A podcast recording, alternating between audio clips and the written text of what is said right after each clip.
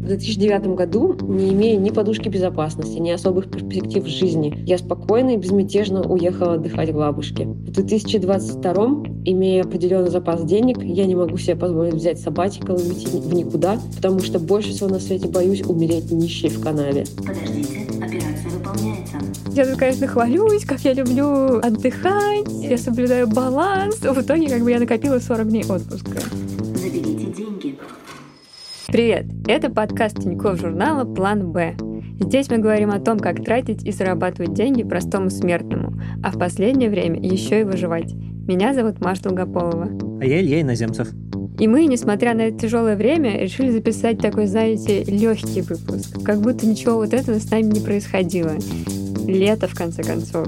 Лично я эту весну не особо запомнила, но вот отнять это лето я у себя, конечно, не позволю, и я намерена насладиться всеми этими теплыми днями. И сегодня мы поговорим о том, сколько нужно работать, а сколько отдыхать. В общем, о том, как найти пресловутый баланс между работой и личной жизнью, возможно ли это вообще и кому это доступно.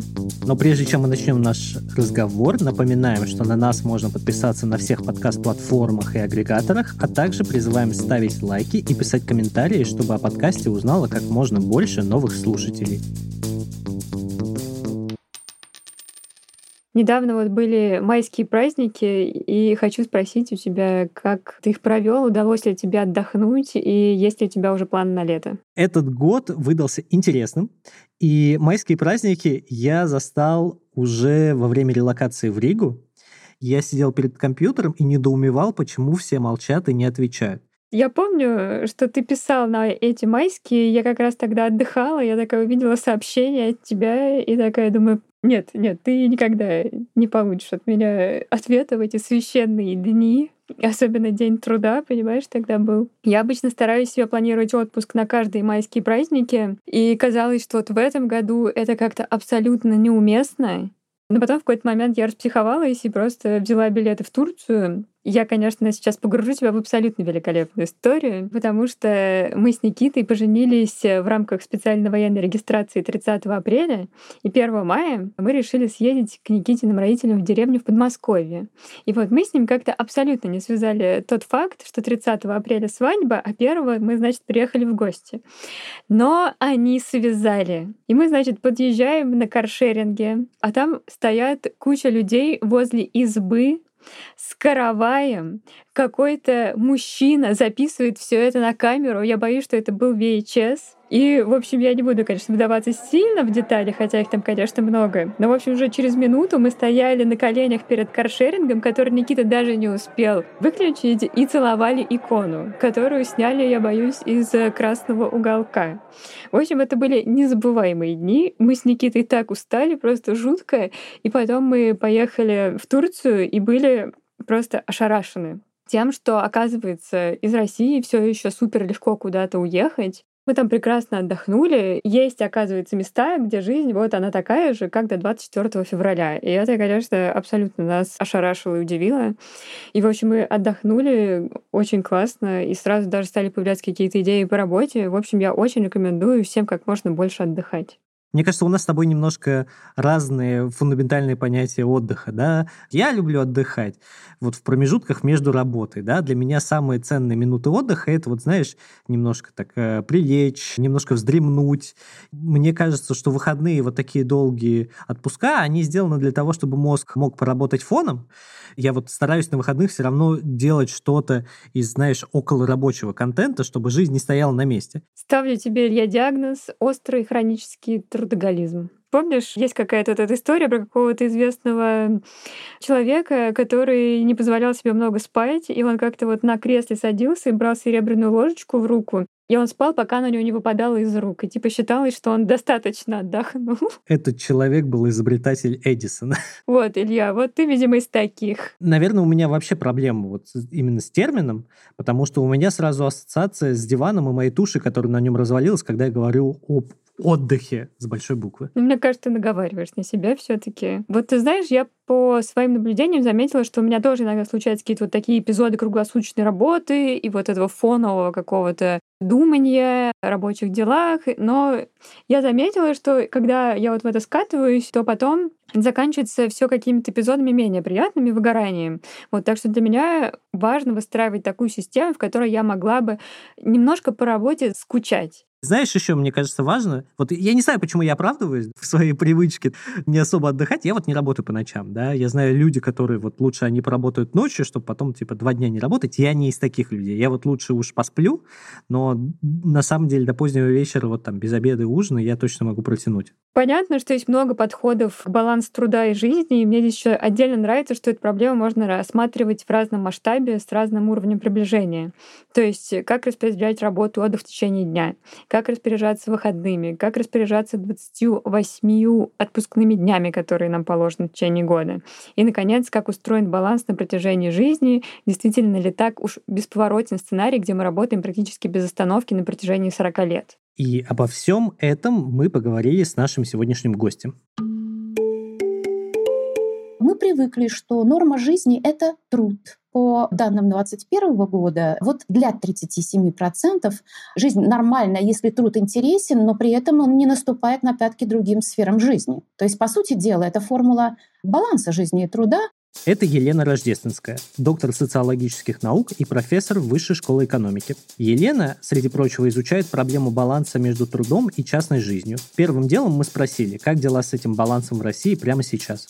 Ну вот для приблизительно от трети до четверти, да, он приблизительно существует, а для остальных нет. Вот советские наши родители, бабушки, дедушки, благодаря очень высокой институциональной поддержке, ну понятно ради чего, всеобщая мобилизация на труд, она не оставляла возможности избегнуть этого труда при статье за тунеядство, мы же это прекрасно понимаем, да, но при этом как полностью высвободить все завалявшиеся излишки, так сказать, рабочей силы, а предложить бесплатную перспективу для э, раннедетской социализации, ясельки, сады и так далее, и с лозунгом на стенах детской консультации «Как полезно младенцу оказаться в коллективе столь раннего возраста», да? что, в общем, освобождало чувство вины матерей, которые были идеологически также подготовлены но рабочие матери. Поэтому здесь возникает такое понятие интересное, как гендерный контракт.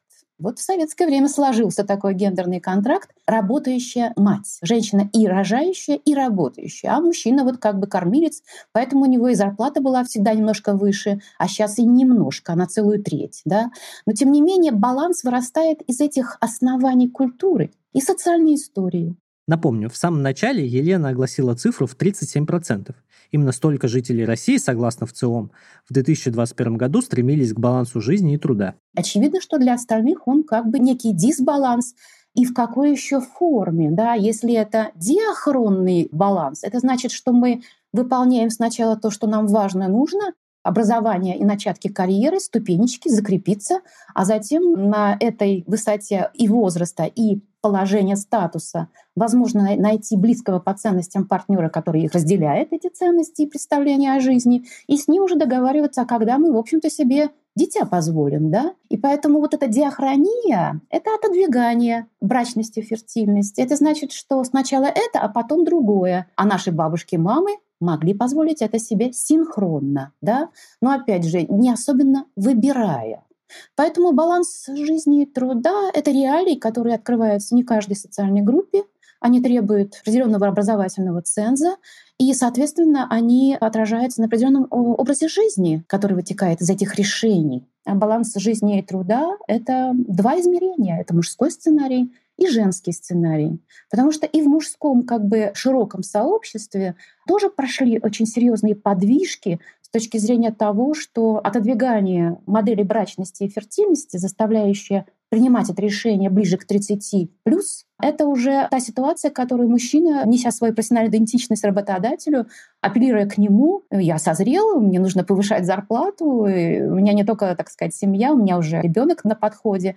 И, соответственно, работодатель, реагируя на эту ситуацию, принимая соответствующее решение, но и воспроизводит те же гендерные неравенства, которые на рынке труда и в оплате труда существуют.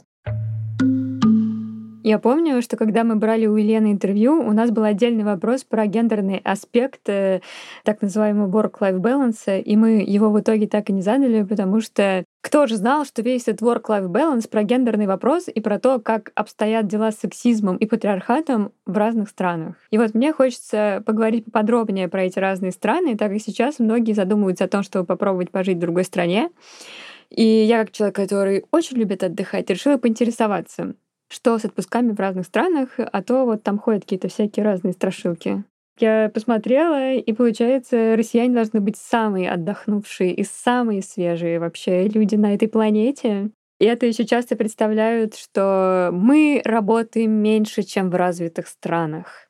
И то есть вот нам всем в среднем положено 28 дней в году, и еще у нас около 14 оплачиваемых праздничных дней. И при этом еще людям, живущим на Крайнем Севере, положено дополнительно от 5 до 24 рабочих дней, видимо, в зависимости от того, насколько тяжелые условия, в общем, в этом географическом месте. И вот если все это сложить, то можно получить 66 отпускных дней в году, что считается самым высоким показателем в мире. И вот что я обнаружила про другие страны. Во Франции, видимо, любят и умеют отдыхать.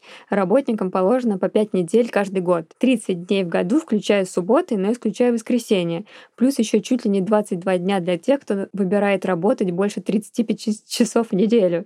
И вот это очень смешно, потому что в России у нас 40-часовой рабочий день, а во Франции можно сделать себе максимум 39-часовой. И, в общем, если ты выбираешь вот этот максимальный возможный лимит, то тебе дают, значит, еще две недели. И еще там какие-то бонусные дни даются тем, кто предпочитает брать отпуск не летом. И вот если все это скомбинировать, то получится 9,5 недель оплачиваемого отпуска в году, плюс 11 оплачиваемых государственных праздников. В общем, в целом, как будто в Европе очень хорошо отдыхают. В Германии, вот, например, у работников есть право на 20 дней в году.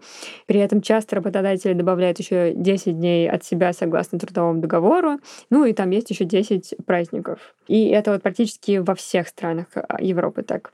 А в Азии, например, все немножко похуже. Например, в Гонконге работники имеют право на 7 дней отпуска в течение первых двух лет работы, и потом с каждым годом добавляется по дню, пока не накопится максимальное возможное количество отпускных дней, целых 14. Правда, у них 17 оплачиваемых праздничных дней. А вот мой любимый Таиланд абсолютно меня расстроил, потому что у них всего 6 дней в году и каких-то несчастных 13 праздничных дней. Но при этом, насколько я знаю, не во всех странах положено брать вот все положенные дни. Ну, то есть вот в Японии отдыхать считается вообще дурным тоном, и вместо положенных 18 дней берут в год, ну, только 5-6.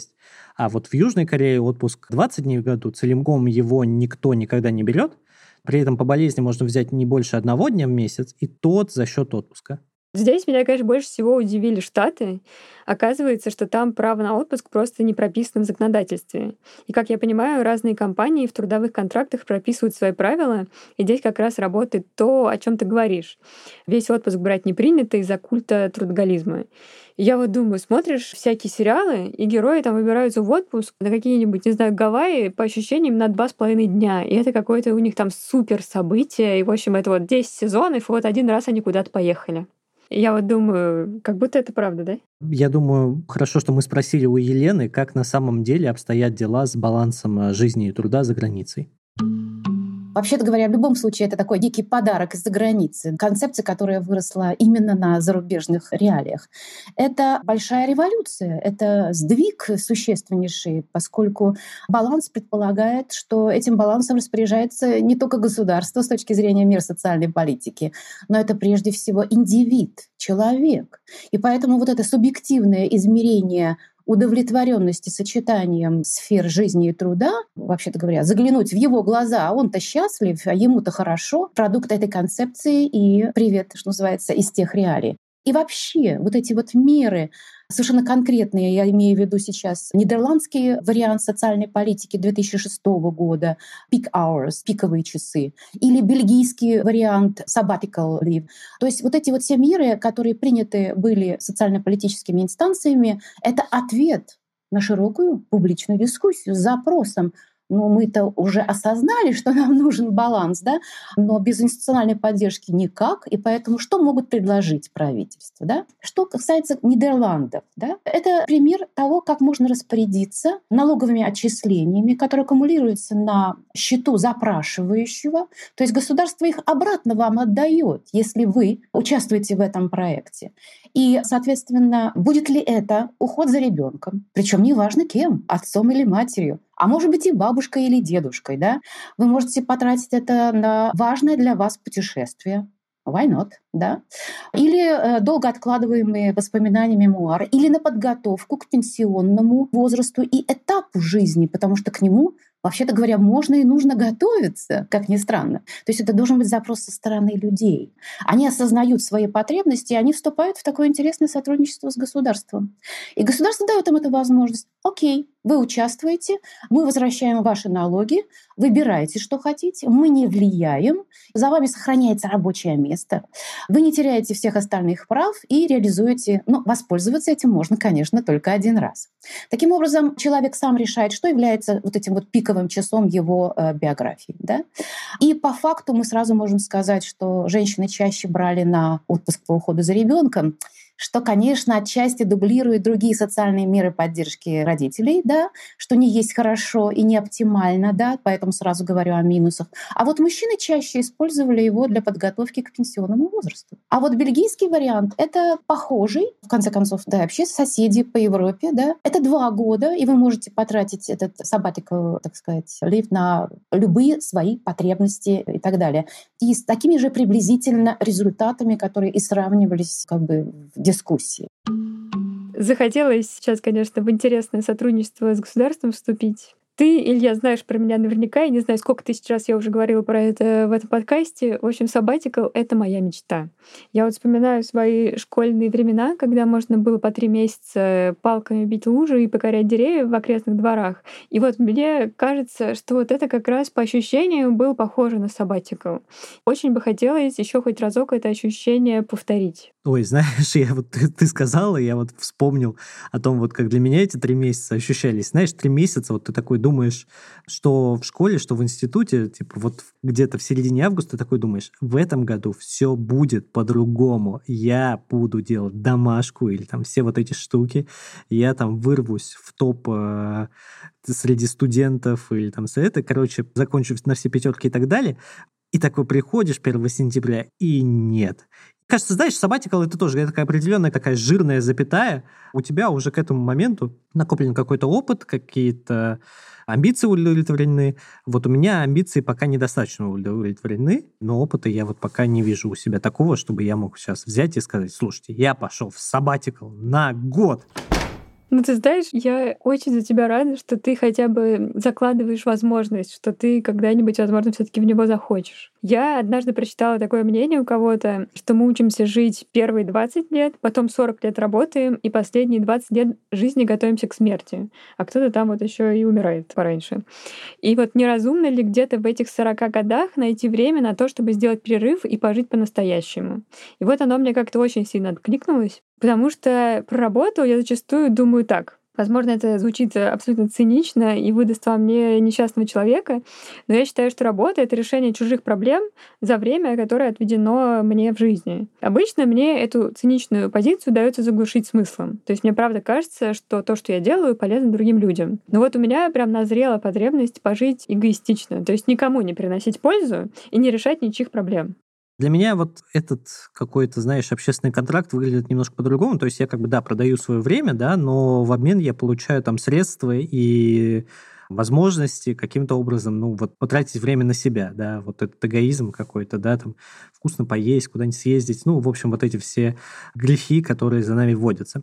Меня, знаешь, вот что зацепило? Вот мы с тобой недавно читали пост руководителя сервиса Focus Calendar, э, создателя сервиса Meta, э, Вани Замесина, о его опыте Sabbatical, где он говорит, что вот всех результатов, что он достиг к сегодняшнему дню, он достиг лишь благодаря Sabbatical после увольнения из компании Chatfuel. И учитывая, что я его знаю, например, только в тех ипостасях, которые он нас описывает, да, то есть всех успехов, которые он добился, я вот все эти успехи вижу и там на протяжении как вот недавнего времени, получается, что из-за Сабатикала вся его новая жизнь-то и построилась. Мне кажется, что это очень такой полезный пост, и, ну, там очень классно все разложено, и ссылку на этот пост мы скинем в описании подкаста. Ну вот, Илья, подумай об этом. Возможно, если ты позволишь себе уйти вот в этот отпуск и все переосмыслить, твои амбиции будут удовлетворены гораздо раньше, чем ты сейчас себе представляешь. Давай послушаем, что о Сабатикале думают наши читатели. Например, читательница ТЖ, известная под ником «Девка за рулем». Перед своим увольнением в никуда работала менеджером в одной из крупнейших IT-корпораций. К решению уйти ее подтолкнуло сильнейшее выгорание. У меня начались проблемы со сном, у меня начали выпадать волосы, я прям чувствовала, что у меня синяки под глазами обретают какую-то собственную гравитацию и тянут меня к земле, и вообще какое-то впечатление болезненности и того, что у меня нет сил ни на что, нет никакого желания продолжать работать, иногда даже просто жить. В какой-то момент, когда я поняла, что мои бессонницы становятся уже системной какой-то проблемой. Я подумала, что да, мне бы не помешало отдохнуть. Я подписала заявление на 1 июня и понимала, что впереди будет классных три месяца. Лето в Москве, прекрасная погода, возможность гулять, там, заниматься йогой, кататься на велике. Мне показалось, что как минимум до осени я могу себе позволить как в басне «Стрекоза и муравей», прогулять все это время, а потом уже буду разбираться по ходу дела. Было очень страшно. И мне кажется, первый самый большой страх он про то, что ну как это увольняться в никуда. Вообще концепция не иметь работы для меня означала полный крах. Как будто бы мне нужно будет, а, не знаю, остаться на улице или вернуться к родителям в деревню, в отчий дом. И это, конечно, полный провал, потому что нет ничего хуже, чем вот эти вот попытки покорить столицу, которые не увенчались успехом. А еще было страшно от того, что я стану невостребована на рынке труда, при этом я понимала, что часть этих страхов связана с моим вот этим состоянием выгорания, когда вообще нет никакого эмоционального ресурса поддержать саму себя, объяснить себе, я все еще хороший специалист, и я пообещала себе несколько месяцев не работать вообще. Для того, чтобы время не уходило сквозь пальцы, я себе составляла списки на каждый день самых разных, даже бытовых дел в духе приготовить ужин или позвать друзей или посадить рассаду. Возможно, было и такое. Вот. И это создавало какое-то ощущение каркаса дня, потому что если я просыпаюсь утром и у меня нет вообще никаких планов, скорее всего, я проведу весь день перед ноутбуком за просмотром сериалов, а это не то, что непродуктивно, но чаще всего не очень хорошо сказывается на моем общем состоянии. Одной из трудностей было, конечно, отказываться от предложений по работе. Это тоже был определенный челлендж отказывать людям и нахально говорить им, что извините, я пока вообще не хочу работать, можете повременить со своим предложением там, до осени, а лучше вообще не возвращайтесь. По поводу денег я почти в два раза, мне кажется, сократила расходы. Просто оказалось, что более размеренный темп жизни и совсем другой распорядок дня, он элементарно не требует столько денег тратить на себя. Уволившись, я поняла, что моему организму нужно намного меньше еды в принципе. Я могу чаще готовить сама и делаю это с удовольствием, потому что у меня много времени, у меня просыпается какое-то а, вдохновение, чтобы готовить новые необычные штуки. Плюс я могу больше есть сезонных там овощей овощей и фруктов, которые в это время стоят дешевле, так что расходы на еду сократились значительно. Естественно, намного меньше стало расходов на общественный транспорт. Я помню, тем летом я купила абонемент на городской велопрокат, и было, во-первых, очень удобно, во-вторых, просто приятно ехать вдоль реки по отличному тротуару. Я там доезжала до какого-нибудь музеона, например, могла там просто позагорать на травке или позаниматься йогой. В общем, почти все время пользовалась этим велопрокатом и, соответственно, почти не пользовалась такси, который, наверное, во время работы составлял тоже львиную долю расходов, потому что ты задерживаешься в офисе, перерабатываешь, тебе приходится домой ехать уже поздно, ты уставший, обязательно как бы вызываешь такси, которое, к тому же, в это время стоит какой-нибудь повышенный коэффициент там точно возникает. В какой-то момент синдром самозванца начал накрывать какой-то новой волной. Чтобы с этим синдромом справиться, конечно, помогало учиться примерно всему, до чего дотягивались руки. Мне кажется, я за это время прошла несколько курсов в онлайне, слушала лекции на Ютубе по какой-нибудь нейролингвистике или современному искусству.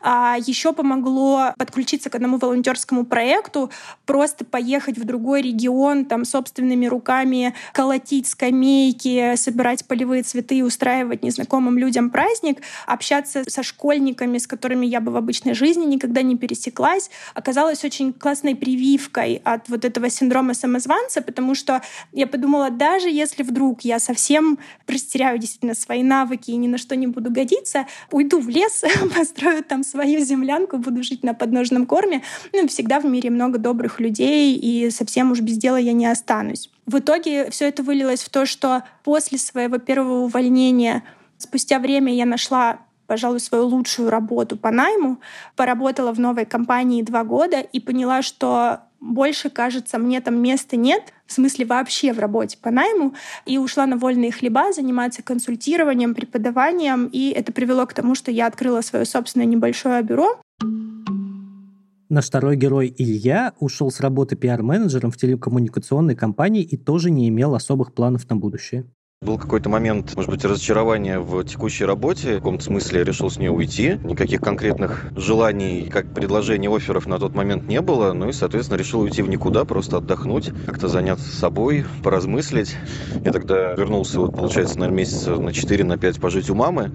Ну и, соответственно, вот возможность там не снимать квартиру, это, конечно, на тот момент, наверное, было самым большим как бы финансовым облегчением, что ли, которое позволяло не работать, ну и такой издержкой, которую пришлось в некотором смысле принять. Был некий запас денег, это позволило оплатить разом несколько курсов, там, программ, которые хотелось как-то для себя попробовать поучиться заняться, то есть одновременно ходил, получается, 3-4, может, 5 месяцев как-то вот в сумме на английский, испанский, курсы Coral Draw и еще куда-то. Ну, еще, конечно, момент, что в таком режиме, когда нет постоянной работы каких-то обязанностей, намного проще, да и даже дешевле получалось как-то путешествовать по России, куда-то ездить, что-то смотреть. Но еще это был очень интересный период, когда у меня несколько друзей тоже были без работы по разным причинам, но при этом у всех как-то там были какие-то деньги, средства, там у нас была возможность ездить на машине. За эти полгода там успели как-то посмотреть, я не знаю, ну городов, наверное, 10 разных в России, куда-то все время там ехать, путешествовать. Ну и такой классный пример, наверное, это когда возвращались возвращались из Ярославля с друзьями и просто по пути вдруг решили, а что бы нам не переночевать в Переславле-Залесском и не посмотреть еще один город по пути в Москву. Но это, конечно, прям вот такой как бы плюс, когда ты не ограничен тем, что должен в воскресенье вечером обязательно вернуться домой, чтобы в понедельник пойти на работу. И как это период повлиял на вас? Ну, тут как бы деньги заканчивались, жрать захотелось, пошел работать. Ну и в целом все в итоге было хорошо. Никаких там супер от- открытий, откровений не было. А сейчас вы услышите главу нашего СММ-отдела, известную как Дашучина. Тогда, в 2009 году, Даша работала бухгалтером в магазине детской одежды. И даже там умудрилась выгореть. Причина, почему я решила на мини-сабатикал, банально. Я перерабатывала, и в итоге у меня уже не оставалось никаких моральных сил на обычную жизнь вне работы. Знаете, бывает такое состояние, когда ты крайне воодушевлен, и ты просто не можешь остановиться. Тебя прет твоя работа, тебе нравится то, что ты делаешь. Тебе хочется делать еще и еще. По-моему, это крайне опасное состояние.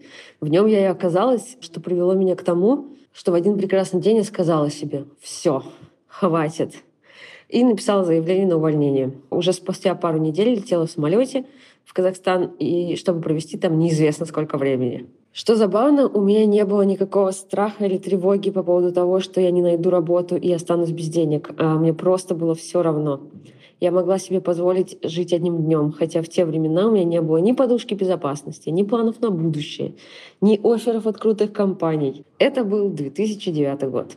Я взяла отдых от работы на полгода — и все деньги я в основном тратила на транспорт, самолет, маршрутки и прочее, и продукты. Сейчас точно не помню, но в итоге за полгода я потратила около 50 тысяч рублей. Замечу, что тогда я временно жила у родителей, поэтому мне не приходилось думать о таких кошмарных вещах, как аренда квартиры. Не то, что сейчас. Тот период жизни помог мне отделить важное от неважного. На самом деле работа не определяет нас как личность. Но без нее очень непросто. Мне с тех пор довольно сложно не делать вообще ничего в течение такого длительного периода, как полгода. И есть еще один момент. На мой взгляд, деньги в какой-то степени взращивают нашу тревогу. Сейчас объясню. В 2009 году, не имея ни подушки безопасности, ни особых перспектив жизни, я спокойно и безмятежно уехала отдыхать к бабушке. В 2022, имея определенный запас денег, я не могу себе позволить взять сабатикал и уйти в никуда, потому что больше всего на свете боюсь умереть нищей в канаве. Вот такой парадокс. Боже, мне, конечно, хочется незримо пожать Даше руку, потому что 50 тысяч за все это время — это, конечно, просто респект. И я вот тоже же умела когда-то. И сейчас Даша говорит про то, что она боится умереть нищей в канаве. И я чувствую то же самое. Я думаю об этом, что а вдруг это последняя работа в моей жизни, а я буду сейчас ей вот так вот раскидываться. А сейчас своей историей поделится читатель ТЖ Тёма. Он вообще не собирался брать сабатикл, и в его планы входило всего лишь отдохнуть в Таиланде и вернуться на прежнюю работу. В конце 2018 года я работал программистом на работе, которая мне очень нравилась. Жена училась на втором курсе универа, сыну недавно исполнилось 4 года, и мы должны были в банку 2,5 миллиона за ипотеку. В конце декабря 2018 я ушел на новогодние праздники, а супруга досрочно сдала сессию. Так как следующий семестр начинался только в феврале, мы решили, что в январе и феврале можем поехать в отпуск в Таиланд.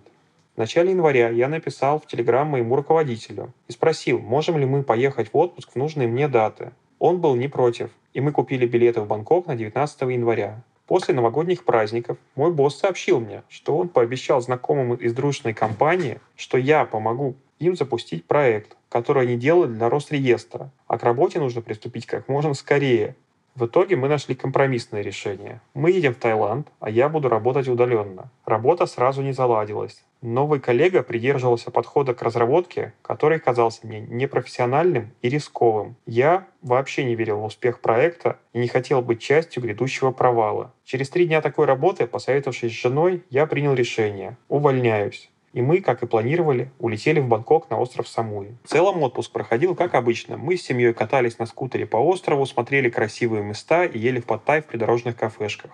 Я начал искать работу еще в отпуске и прошел пару собеседований. Одно из собеседований, на которое я попал, было собеседование в стартап внутри крупного банка. Разговор с руководителем команды сразу не заладился. Он задавал мне абстрактные вопросы на смекалочку, как я себе представляю идеального руководителя, работника и тому подобное – я же привык к техническим интервью. Его вопросы мне казались неуместными. Но я заинтересовался, зачем задают такие вопросы на интервью, и коллективная мудрость Reddit рассказала мне, что смысл в них есть. Так я открыл для себя удивительный мир подготовки к интервью. Я прочитал и законспектировал десятки нетехнических типичных вопросов. Я ходил на интервью как на работу и никому никогда не отказывал. Однажды у меня было три собеседования за один день. Так прошел еще один месяц. Я занимался английским, изучал всю информацию о том, как проходить интервью и вести переговоры о деньгах, программировал для души над своим небольшим проектом с открытым исходным кодом, ну и ходил на кучу собеседований. Переговоры о зарплате были волнительными. Перед ними я перед зеркалом тренировался произносить сумму очень много долларов в месяц. Итого, я почти три месяца не работал и искал работу. За это время я подтянул разговорный английский, Научился проходить интервью и не паниковать, когда меня спрашивают неожиданные вопросы. Также улучшил свои навыки переговоров. Мне удалось увеличить доход два с половиной раза, потому что я имел хорошую подушку безопасности, и во время поиска траты практически не изменились. Когда я представляю сабатикл, я в последнюю очередь думаю о том, чтобы потратить его на поиск работы. Отдельно хочу заметить, что в сабатикале тренироваться перед зеркалом, произносить желаемую зарплату на очень много долларов, вот это, конечно, стиль. В общем, когда я думаю о сабатикале, я представляю кругосветное путешествие, которое может помочь переосмыслить себя. Но, может быть, это все иллюзии. Вот что об этом говорит Елена. Это красивые, хорошо забытые романтические европейские времена XIX века, либо израильские реалии, отслужившие службу, кстати говоря. Но во всяком случае, тот смысл, который мы используем сегодня, он вчерашний. Да? То есть нужно повидать мир, познакомиться с ним, поскольку в отсутствие э, других возможностей, кроме книг и ножками, их не было. Да? А, и поэтому мы пользуемся этим представлением о том, что это благо. И вот мы видим, что это реализует в том числе Израиль, современный, молодежь, которая, опять же, в сочетании с военной службой, которая является карт-бланш для построения карьеры. И поэтому государство, мудрое решение в данном случае, комбинирует и компенсирует эти издержки этой службы, которая на минуточку не проформа, а реальные угрозы и риски, как мы понимаем, да, компенсирует вот этим вот отпуском посмотреть мир, съездить куда хочется, поскольку все таки это небольшая страна с довольно такой монокультурой, идеологией и религией, и поэтому расширение горизонтов для того, чтобы понимать ценность собственной культуры, нужно познакомиться с окружающей. Звучит интересно, но что, если ты не служил в израильской армии? Вообще в любой стране разные категории работников имеют разный доступ к длинному отдыху и по-разному к нему относятся. Елена тут наблюдает разницу между такими категориями, как рабочие, фрилансеры и сотрудники корпораций. Там, где менее автономизированный труд, там мы вынуждены реагировать на предложение прежде всего рынка труда, ну, например, рабочие профессии. Да? Приходя на завод, встраиваясь через социализацию освоения норм культуры рабочего труда, мы же понимаем, что его интенсивность, его тайминг сменный, к нему надо адаптироваться, привыкнуть, и, по сути дела, все остальные сферы подтягиваются. И у рабочего или рабочей в этой ситуации нет особенного выбора. И поэтому говорить о том, что вот мы в равной степени можем предложить это видение своей жизни представителям разных социальных групп и э, сфер труда, увы и ах нет. Но вот там, где труд автономизирован, да, то есть мы как бы этой автономией обладаем, да, то есть мы можем двигать рамки. Ну, например, в крайнем таком пределе это фрилансеры. Вот они не встроены ни в корпоративную культуру, они не встроены ни в организационную культуру отдельной как бы такой фирмы или институции. Да? То есть когда хочу, тогда работаю. И казалось бы, здесь полный карт-бланш. Да? Вот устраивайте этот баланс как хотите. А здесь ведь другая как бы сцилла харибда. Да? Здесь возникает проблема самоэксплуатации. Вот не той эксплуатации на конвейере цеху в свою смену, да, а вот самоэксплуатации и условного самосбыта, если можно так выразиться. Да? То есть это, э, фрилансер — это кто? Это человек предприятия. И поэтому он сам себя загоняет либо в сверхненормированное, позднее, ночное, да, поэтому режимы труда здесь э, сверхэксплуатационные. Но э, выбирая средний вариант, э, как бы образованный, средний класс, в оболочке корпоративной культуры труда, где есть возможность применять некие инструменты для, ну, допустим, под очень хорошими лозунгами, там, diversity, equality, да, sustainable development и прочее, да, вот исходя из перспектив устойчивого развития, то многие корпорации как раз привлекают эти инструменты, да, тем более глобальный рынок труда к этому даже очень сильно подвигает. Вот, кстати, тема самоэксплуатации, как мне кажется, довольно актуальная. Вот ты или казалось бы, большую часть времени все-таки не фрилансер, а наемный работник. Но как будто бы ты все-таки пытаешься большую часть времени монетизировать и даже обналичить. Я считаю, что это обратная сторона метакомпетенции, да, то есть то, что называют вот наличием небольшого какого-то стажа в различных рабочих сферах, но при этом как бы вот какой-то длинной истории не наблюдается, да, то есть есть, допустим, люди, которые там отучились на юриста и всю жизнь работают юристами, да, я вот отучился на юриста, перешел в медиа, из медиа перешел в инвестиции и так далее, и так далее, и так далее. Я к чему говорю? Я несколько раз менял свой карьерный путь, и поэтому мне очень часто приходится начинать с какой-то вот, ну, middle позиции. Хотя по общему стажу работы я уже вполне гожусь на лида и руководителя. Поэтому я просто выбираю добирать какую-то там оплату стажа своего за счет э, монетизации оставшегося времени в моей жизни. Короче, все понятно. Ты просто очень любишь деньги. Ну, Маш, я настолько люблю деньги, что придумал сделать об этом с тобой подкаст.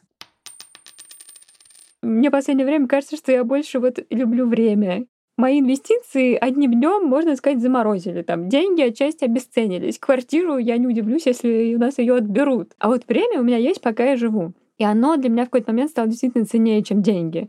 Вот Никита в прошлом году менял внутри своей компании работу, и там а, внутри этой компании разные юрлица. И он в итоге поменял через увольнение.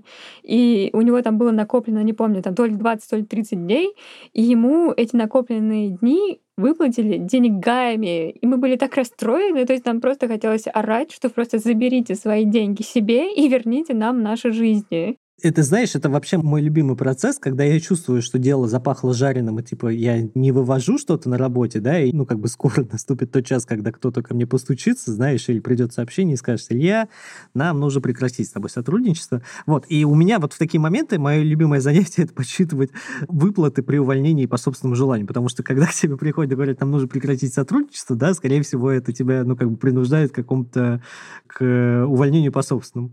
И вот я каждый раз считаю, сколько мне там дней накопилось, сколько я там уже использовал. И это, знаешь, дает какую-то перспективу, сколько тебе выплатят при уходе с должности, да, и как-то, ну, ты понимаешь, ну, если вот меня уволят, жизнь-то не закончится, там какие-то копеечки-то я не отгулял, вот они мне сейчас капнут. И да, и, конечно, вот этот момент, когда ты уходишь с работы и такой ощущаешь, вот это как человек, как в фильме, которому там типа 2-3 зарплаты типа выплачивают, да, какой-то золотой парашют, и ты думаешь, о, ну это вот примерно как у меня. Я, кстати, тоже думаю про эти золотые парашюты, то есть там есть нормальные золотые парашюты, а вот есть и мы такие, знаешь, ну вроде бы не самые бедные с тобой люди, да, но вот такие вот они у нас. Я это говорю как человек, у которого накоплено 40 дней отпуска. 40. Неплохо, Маш. Ну, то есть ты прям, у тебя будет платежный день, на все можно будет прогуляться. Да, то есть я тут, конечно, хвалюсь, как я люблю отдыхать, вот этот я соблюдаю баланс. В итоге как бы я накопила 40 дней отпуска. В целом, я считаю, что работа занимает, конечно, очень много времени. И вот эта концепция 5 дней в неделю по 8 часов, вот я про нее думаю, как бы, а не слишком ли жирно? И вот у меня, кстати, была гениальная идея. А что если брать в течение года две недели отпуска, да, и куда-то там уезжать, делать себе классный какой-то трип, а оставшиеся 14 дней размазывать по лету по пятницам? То есть как будто можно устроить все так, что целое лето работает четырехдневку. Но я сначала очень сильно воодушевилась этой идеей, а потом я, конечно, подумала, что вот наши бухгалтеры вынуждены выплачивать отпускные каждую неделю, будут не очень рады. Ну и экономически, конечно, это решение в ущерб себе, то есть ты будешь э, просто меньше получать зарплаты вот эти месяцы, насколько я разбираюсь в этом вопросе. Да, и, Маша, я бы проверил твои подсчеты, честно говоря, но хорошо. Кстати, мы здесь можем оставить в описании к этому выпуску, у нас есть прекрасный калькулятор где можно посчитать, когда выгодно, в какие месяцы и в какие дни брать отпуск. Он покажет, сколько будет отпускных. Я постоянно им пользуюсь, кстати, чтобы не облажаться в этом вопросе. Я надеюсь, что мы на нашем веку доживем все таки до официальной четырехдневной недели, подкрепленной институционально, так сказать. Хотя вот 4 или 6 часовой рабочий день тоже был бы неплох. Здесь, конечно, нужно с нескольких сторон посмотреть на восьмичасовой рабочий день. Это с точки зрения э, экономики. Сколько это стоит? Вообще-то говоря, это выгоднее, чем разбивать потому что баланс издержек, так сказать, инвестиций здесь заставляет думать об оптимизации этой модели. Да? И работодателю, может быть, это вполне себе выгодно. Но мы же понимаем, что 8-часовой рабочий день, он встроен в контекст. Контекст определенных волн событий, которые мы проживали в течение приблизительно двух лет, например, пандемии, и уже не можем говорить э, о сегодняшнем труде вне этих подобных черных лебедей. Поэтому, конечно, прежде всего это выгода или издержки с точки зрения э, работодателя. И лишь в другую очередь это насколько эффективен труд человека, насколько он адаптивен и насколько у него есть ресурсы для адаптации и выбора. И вообще-то говоря, о выборе кто-нибудь тут говорит, и поэтому исключительно экономическое измерение вот этого homo economicus, да, оно здесь не закрывает всей проблематики.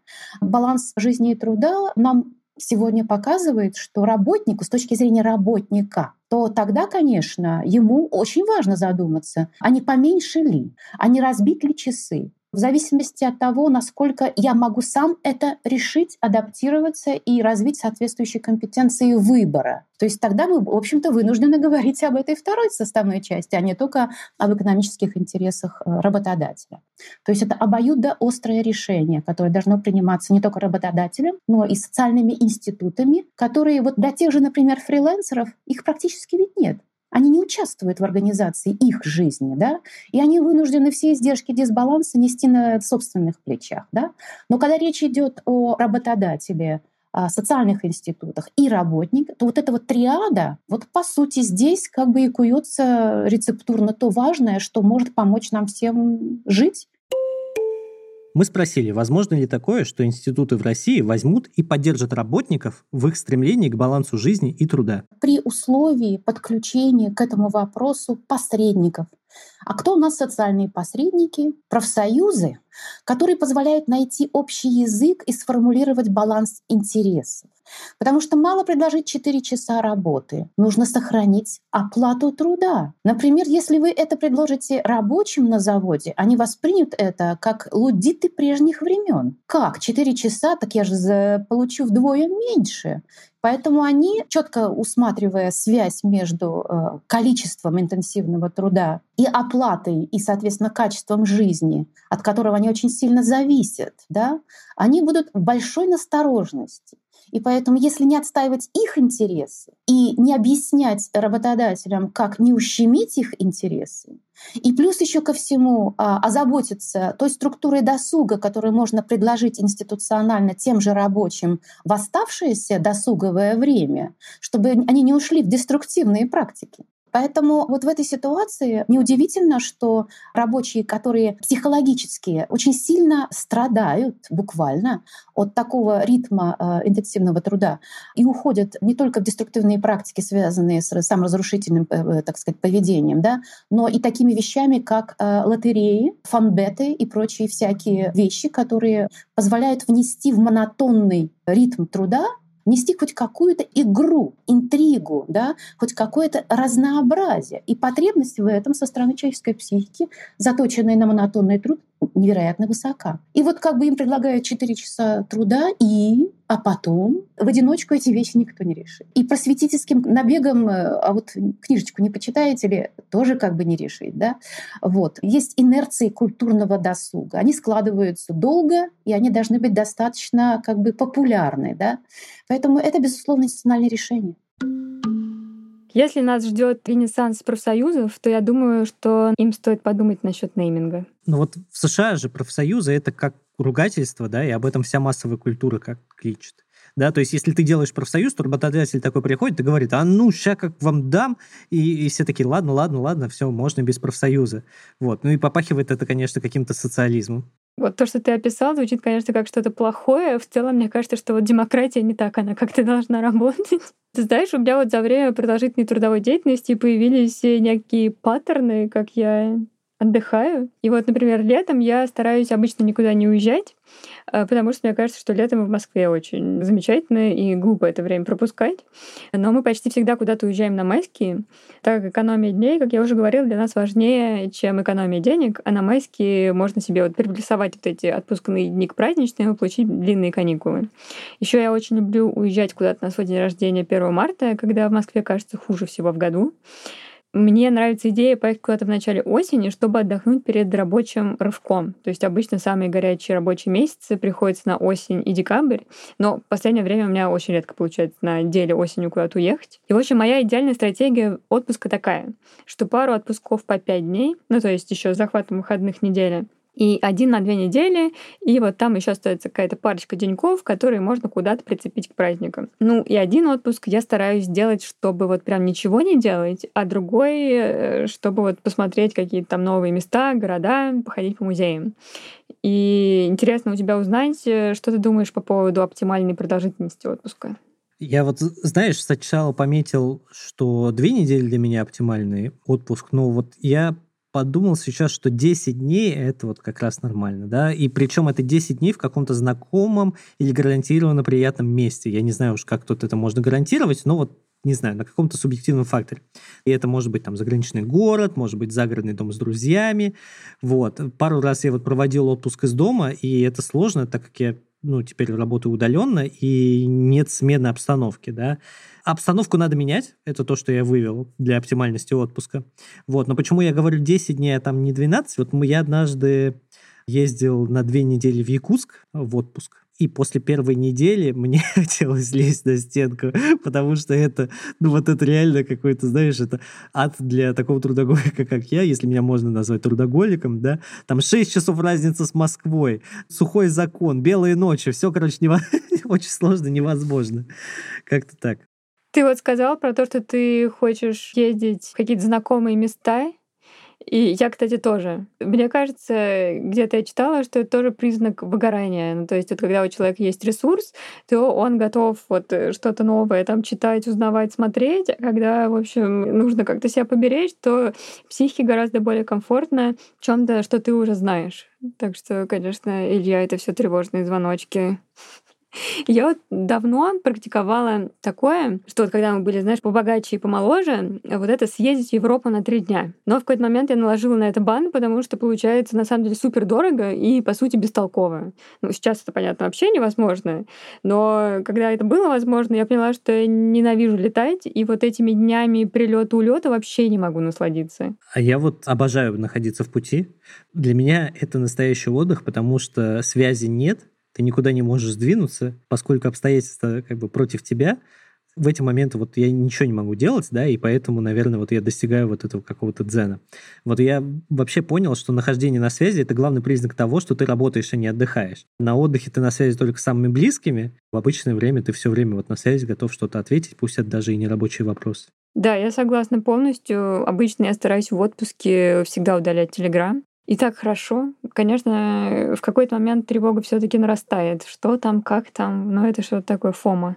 Мы поинтересовались у Елены, насколько наши стратегии верны и не совершаем ли мы ошибку, отказываясь брать один отпуск, но зато на целый месяц. Отпуск лучше разбивать. Если мы ухнем в полноценный отпуск, то из него и выходить, и адаптироваться вновь к трудовому ритму чрезвычайно сложно. Это требует дополнительных социально-психологических усилий. А когда мы разбиваем это на э, отпуска с разного рода физической досуговой активностью, условно на лыжи поехать, либо выпасть э, на пару недель, э, изнурившись на пляж в растительном варианте, да, либо посмотреть достопримечательности в конце недели, то это, во во-первых, развивает вот эту вот содержательную составляющую досуговой деятельности, и которая открывает нам возможности самореализации, самоутверждения, самопрезентации, потому что социальные сети никто не отменял, их нужно покормить. Да? Соответственно, календарь его возможности, гибкость, флексибельность э, решений работодателя, где можно договориться и сконструировать отпуск э, в зависимости от разных возможностей и сезона, и потребностей то, конечно, это будет э, совершенно замечательно, и мы видим этому доказательства. Достаточно проанализировать вообще запросы, так сказать, натуры и на индивидуальные путешествия всевозможных турагентств. И они показывают нам эту динамику. В общем, что я могу сказать в заключении этого великолепного летнего выпуска? Черт с ним с сабатикалом, в отпуск бы. А вот я понял, что схожу в отпуск, когда приболею, потому что тогда меня никто гарантированно не будет трогать. Ты знаешь, вот мы еще э, говорили про, э, значит, количество рабочих дней оптимальное, да, и вот э, один из героев наших прошлых выпусков, Самат Галимов, который, э, собственно, технический директор, который работает в бюро Феди и Самат, они решили вот в своем вот этом бюро попробовать четырех дневную рабочую неделю, и этот эксперимент у них будет длиться 2-3 месяца. Интересно будет посмотреть, что же с ним будет и вообще с командой вот по итогам этого эксперимента. Да, нет, четырехдневочка — это, конечно, супер мечта. У меня однажды был классный опыт. Мы ездили два с половиной месяца по югу России, по разным городам, и все это время работали. Ну, то есть там пять дней работаешь и два дня отдыхаешь. Вот если бы туда добавить еще денек, конечно, было бы супер. Мне очень понравилось вот это ощущение. Вот у тебя есть рюкзачок, ноутбук и никакого плана. Ты приехал в город, сел на приятной веранде, работаешь там под шум волн, прости господи, ходишь завтракать в какое-то местное кафе, ужинать туда же, или, я не знаю, ужинаешь с каким-то чебуреком э, на берегу гуляешь до работы, гуляешь после, и то есть надоело тебе здесь, сел автобус и поехал дальше. И вот это очень такое незабываемое ощущение, что тебе надо успеть поработать вот в этот день и встроить свою работу в свою жизнь. А главное, оно вообще другое, оно как бы вокруг работы. И я не понимаю, почему, но когда я в Москве, то все почему-то совсем иначе, и мне надо не успеть поработать, а надо успеть, наоборот, поесть, и сделать что-то там полезное для себя в течение дня. И то есть там никаких прогулках до и после речи обычно у меня не идет. И вот я очень надеюсь, что этой зимой я смогу поехать куда-то на зимовку. Это вот подарок, который я хочу себе сделать. Вот. Не сабатикл, но хоть так. И вот, возможно, я тогда реализую свою эту мечту, чтобы размазать вот эти, знаешь, э, дни отпуска, которые у меня есть по пятницам. Маш, ну, дай бог, чтобы все так, и сложилось у тебя. Я вот сейчас, пока ты говорила, я вот понял, что ни разу не был в отпуске без связи, и вот никогда не забирался на какую-нибудь гору, где ничего такого не было. Вот, и всегда что-то по мелочи люблю делать, и вот, да, наверное, в этом есть проблема. То есть ты реально без связи только в самолете? Когда куда ты Да. летишь, бедный Илюша, господи. На такой вот ноте, пока мы тут не ударились в слезы, завершим наш сегодняшний выпуск. Ничего, ничего, Илья, я думаю, ты еще поживешь. Ты еще молодой, все впереди. Это был подкаст «План Б». Меня зовут Илья Иноземцев. А я Маша Долгополова. Оставайтесь с нами, отдыхайте с нами. Звучит как реклама авиалиний. Пока.